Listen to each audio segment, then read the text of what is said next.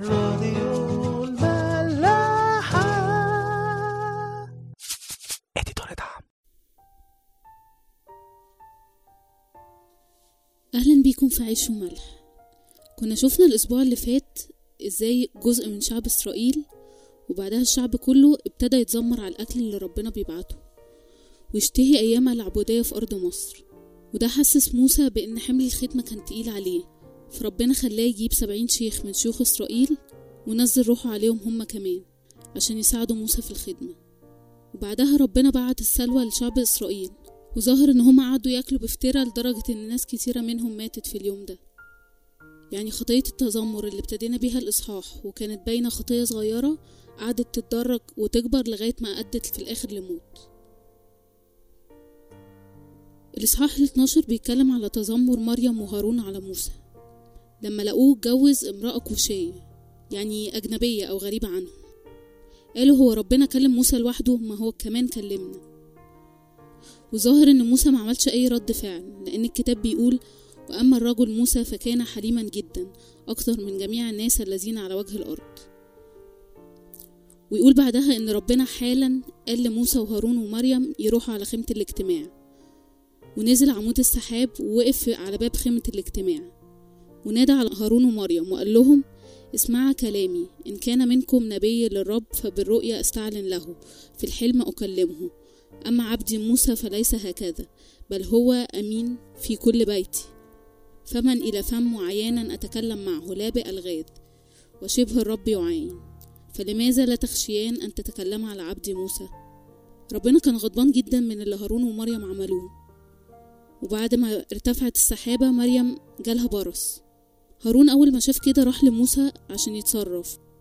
وموسى صرخ لربنا عشان يشفيها. بس ربنا رد عليه وقال له إن مريم هتفضل عندها برص سبع أيام وهتتحجز خارج المحلة وبعد كده هترجع. وفعلا اتحجزت مريم سبع أيام والشعب كله كان موقف ارتحال لغاية لما ترجع ولما رجعت كملوا الرحلة تاني. واضح إن مريم وهارون كانوا غيرانين من موسى وغيرتهم دي خلتهم يتلككوا ويدينوه في أول فرصة يلاقوها لو ركزنا شوية هنلاقي إن إحنا كتير بنعمل زيهم. مش شرط نكون بنقولها بصوت عالي بس على الأقل من جوانا ساعات بنقول هو فلان أو فلانة أحسن مني في إيه؟ عشان يبقى عنده الحاجة دي وأنا لأ. زي ما مريم وهارون قالوا مش هو نبي زينا زيه؟ إحنا بنقول كمان نفس الحكاية. وكتير بنحاول نقلل من اللي قصادنا عشان نبين لنفسنا أو لغيرنا إن إحنا كمان مستاهلين الحاجة دي. الحسد والغيرة كانوا أول حاجة دخلوا الخطية لطبيعتنا البشرية. في الأول إبليس حسدنا والحية أغرت حواء وحواء وقعت في الخطية لما الحية قالت لها ربنا مش عايزكوا تاكلوا من الشجرة دي شجرة معرفة الخير والشر عشان هتبقوا زيكوا زيه ومن وقتها الموضوع كمل قايين غار من قبول ربنا لذبايح أخوه هابيل وبدل ما يحسن هو من ذبايحه قتل أخوه وقعد هربان بعدها. اللي صعب كمان في خطية الغيرة والحسد إنهم بيبقوا نتيجة خير حصل لحد تاني. يعني الواحد بدل ما يفرح بالخير بيبقى متضايق عشان حاجة كويسة حصلت. وممكن يتمنى إن هي تتاخد من صاحبها كمان. بيفضل الواحد يراقب ويقارن نفسه بكل حد من اللي حواليه وفي كل حاجة. ده عنده وأنا معنديش دي جابت وأنا لأ. بيقارن في الفلوس والمستوى وفي السفر وفي الشغل وفي الكلية. في الجواز والعيال والفسح. ويا إما يقف الموضوع عند المقارنة يا إما يوصل بالناس إن هي تتمنى زوال النعمة من اللي حواليها وتحاول تأذيها كمان. خطية الغيرة دي تشبه قوي خطية التذمر والشكوى اللي كانوا في الإصحاح اللي فات. نفس السبب ونفس العلاج. سببها عدم الرضا.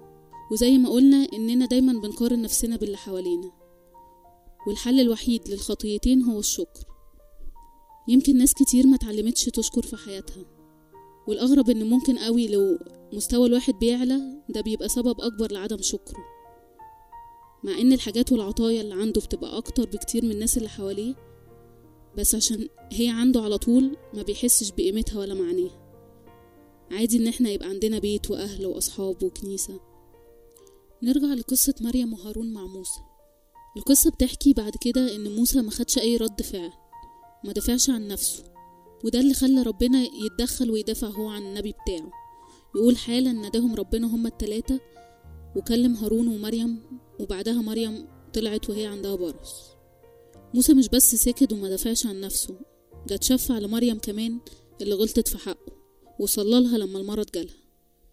يعني لو حد غلط في حقك ما تحاولش تاخد حقك بدراعك. ربنا هيجيبهولك هيجيبهولك وهيظهر الحق. المهم إن أنت تصلي لأي حد بيسيء ليك. إنه يعرف المسيح ويلمسه أكتر فالشر اللي جواه يروح. زي ما المسيح قال لنا في موعظة على الجبل أحبوا أعداءكم باركوا لعينيكم. احسنوا إلى مبغضيكم وصلوا للذين يسيئون إليكم ويطردونكم. المسيح ما قالش الكلام ده في الهوا. وما كانش صعب التحقيق. هو أول واحد نفذه على الصليب. لما قال لربنا يا أبتاه اغفر لهم لأنهم لا يعلمون ماذا يفعلون. واستفانوس كمان قال نفس الكلام وهما بيرجموه. بالطبيعة البشرية صعب قوي إني أسامح وأصلي لحد غلط في حقي. بس لو روح ربنا هو اللي بيقودنا وبيشتغل جوانا الموضوع هيبقى مختلف. الروح اللي اشتغل في موسى وفي المسيح وفي استفانوس وغيرهم هو نفس الروح اللي جوانا دلوقتي.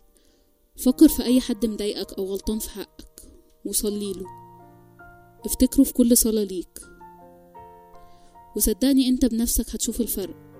هتلاقي إن إحساس المرارة والظلم اللي عندك بسببه بيقل مهما كان عمل فيك.